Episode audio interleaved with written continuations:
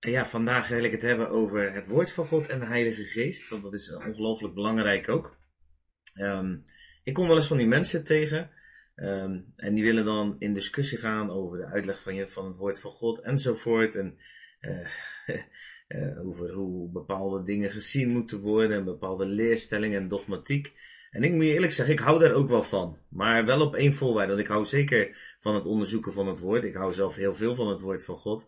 En ik ben er altijd mee bezig. Maar er is wel een voorwaarde. Wat ik dan vaak zeg is van, nou voordat we nou in discussie gaan over het woord, laten we dan eerst onszelf uitstrekken samen naar de Heilige Geest. Heb je de Heilige Geest ontvangen toen je tot geloof kwam? Ben je gedoopt met de Heilige Geest? Heb je de verlichting van de Heilige Geest ervaren?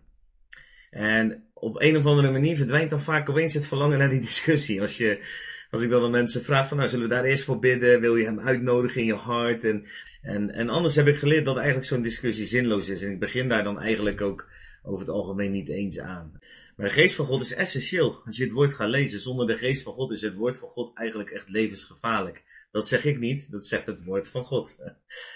um, Waarom heeft het geen zin om het woord van God te lezen als je niet door de geest geleid wordt daarin? Nou, allereerst, het woord van God zelf zegt dat het woord dan dwaasheid is. En de natuurlijke mens, staat er in 1 Corinthië 2 vers 14, neemt de dingen van de geest van God niet aan, want ze zijn dwaasheid voor hem. Hij kan ze ook niet leren kennen, omdat ze geestelijk beoordeeld worden. Dus een natuurlijke mens die kan de dingen van de geest van God, nou de hele schrift is door de geest ingegeven, hè, zo beleiden wij, dus die zijn dwaasheid voor hem. Iemand, iemand die de geest van God niet kent, die, die zal helemaal niet begrijpen wat het woord van God is, omdat hij ook de auteur van het boek God zelf niet kent, zijn hart niet kent.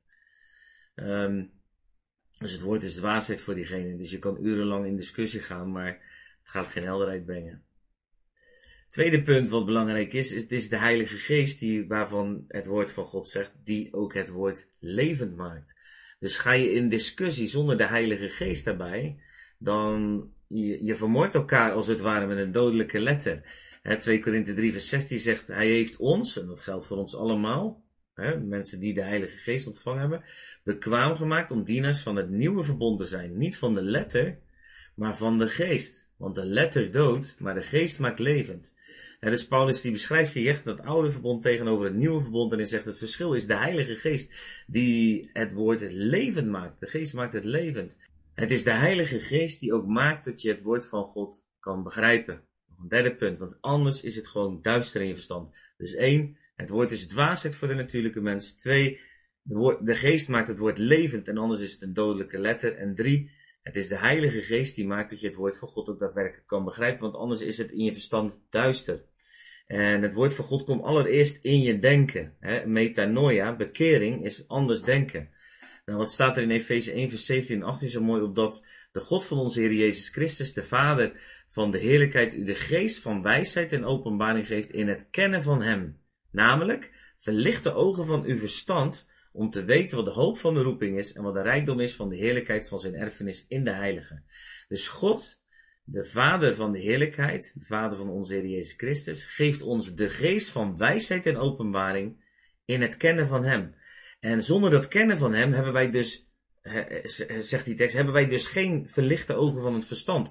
Is ons verstand dus verduisterd. Dus we kunnen dan het woord van God wel gaan lezen, maar we lezen het niet echt. We zien niet wat er staat. We begrijpen niet wat er geschreven is, omdat ons verstand verduisterd is. Nou, tot slot in dezelfde 2 Korinthe 3 staat ook altijd een hele belangrijke tekst van hoe over de bedekkingen die dan op ons liggen, hoe dat ook weggaat. Eh, want om ermee af te sluiten, zonder de Heilige Geest leef je onder een bedekking, onder een nevel. Je vervalt in kennis over God zonder Hem te kennen. De Heer is geest en waar de geest van de Heer is, daar is vrijheid. Wij allen nu die met een onbedekt gezicht de heerlijkheid van de Heer als in een spiegel aanschouwen, worden van gedaante veranderd naar hetzelfde beeld, van heerlijkheid tot heerlijkheid, zoals dit, en er is weer de geest, de geest van de Heer, zoals dit door de geest van de Heer bewerkt wordt. De Heer is geest, maar de geest van de Heer is, is vrijheid, en die vrijheid hebben we nodig om daadwerkelijk met een onbedekt gezicht de heerlijkheid van God te zien. In die spiegel. En die spiegel is ook het woord van God. Is ook de intimiteit met God, de gemeenschap door de Heilige Geest met God. En dan veranderen we dus van gedaante tot gedaante. Waarom wil ik deze morgen uh, deze vier punten naar boven brengen. Omdat ik je wil aanmoedigen om het woord van God niet alleen te lezen, maar om het woord van God samen met de Heilige Geest te beleven. En vader, zo wil ik u gewoon uitnodigen om uw geest te geven.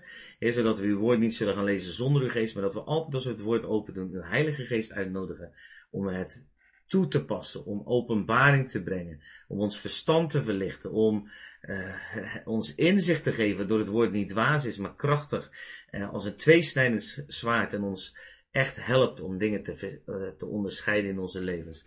Vader, ik bid voor iedereen die op dit moment dit filmpje kijkt, dat je de volheid van de geest zal ervaren. En nodig hem eruit als je het woord gaat lezen. En dat is de challenge voor vandaag. Pak gewoon 10 minuutjes, nodig voordat je gaat lezen, de Heilige Geest uit om in al deze facetten die ik opgenoemd heb te werken. En je zal merken dat je op een hele andere manier het woord van God gaat beleven. Daarmee zegen ik jou.